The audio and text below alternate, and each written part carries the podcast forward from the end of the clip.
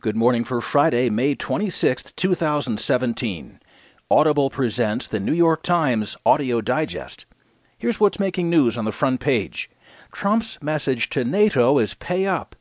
Appeals court rejects Trump's ban on travel, and for Manchester, a test of faith after bombing. In today's national headlines, media leak, it's ingrained in U.S. psyche, we hear a news analysis. Austerity protests paralyze university in Puerto Rico, and NASA finds a chaotic dance of storms at Jupiter's poles. In today's business headlines, Blackstone works with Saudis on U.S. projects.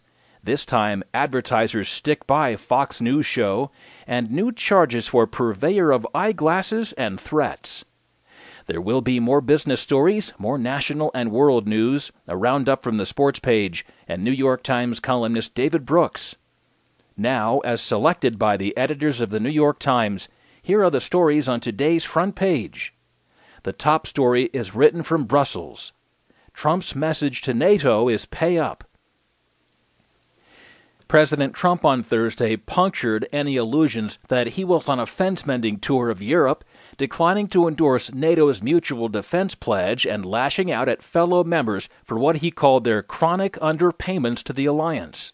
On a day when Trump brought the America First themes of his presidential campaign to the heart of Europe, he left European leaders unsettled, with some lamenting divisions with the United States on trade, climate, and the best way to confront Russia. The split was starkest at NATO headquarters, where Trump lectured allies on their financial contributions. Trump repeated his complaint that the United States was shouldering an unfair burden. 23 of the 28 member nations are still not paying what they should be paying and what they're supposed to be paying for their defense, Trump declared. Standing before a large piece of twisted wreckage from the World Trade Center that will serve as a memorial at the headquarters, Trump promised to never forsake the friends that stood by our side in the aftermath of the September 11th attacks a pledge White House officials said amounted to an affirmation of mutual defense. But to European leaders, Trump's words fell far short of the explicit affirmation of NATO's Article 5 clause, the one for all, all for one principle that has been the foundation of NATO.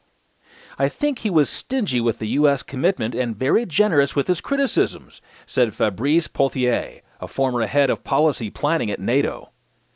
White House officials said Trump's message on financial contributions has galvanized NATO to confront the issue of financial contributions. Publicly, though, the other leaders appeared less gratified than bewildered. During a photo session, none of them spoke to Trump except for the Secretary General of NATO, Jens Stoltenberg. Afterward, several surrounded Chancellor Angela Merkel of Germany, who has emerged as the strongest counterweight to the president. Earlier, Trump, a blunt critic of the European Union, received a chilly reception from his European counterparts as they began meetings in Brussels. His first meeting with the continent's leaders began with officials from the United States and Europe saying nothing to each other. After being welcomed to Brussels, Trump said, Thank you very much, but he was otherwise silent. Donald Tusk, who represents leaders of the bloc's 28 member states as president of the European Council, made clear after the morning meeting there had been several areas of disagreement. Some issues remained open, like climate and trade, Tusk said after the meeting at the European Union's lavish new headquarters.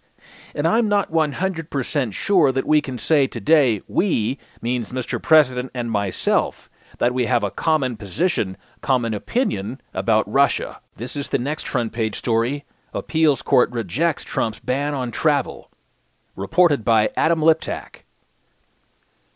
Describing President Trump's revised travel ban as intolerant and discriminatory, a federal appeals court on Thursday rejected government efforts to limit travel to the United States from six predominantly Muslim nations. The decision was the first from a federal appeals court on the revised travel ban, which was an effort to make good on a campaign centerpiece of Trump's national security agenda. It echoed skepticism by lower federal courts about the legal underpinnings for Trump's executive order, which sought to halt travelers for up to 90 days while the government imposed stricter vetting processes. The revised order issued on March 6 speaks with vague words of national security, but in context drips with religious intolerance, animus, and discrimination. The United States Court of Appeals for the Fourth Circuit in Richmond, Virginia concluded in its 205 page ruling. The White House derided the court decision as a danger to the nation's security. Attorney General Jeff Sessions, in pledging to appeal to the Supreme Court, said, the government will continue to vigorously defend the power and duty of the executive branch to protect the people of this country from danger. At almost every turn since Trump ordered the travel ban, first in January and when it was halted by judicial objections again in March, federal courts have blocked it. Initially, the order suspended entry for travelers from Iraq, Iran, Libya, Somalia, Sudan, Syria, and Yemen for 90 days and banned Syrian refugees. In Thursday's ruling, Chief Judge Roger Gregory said Trump's statements on the campaign trail were he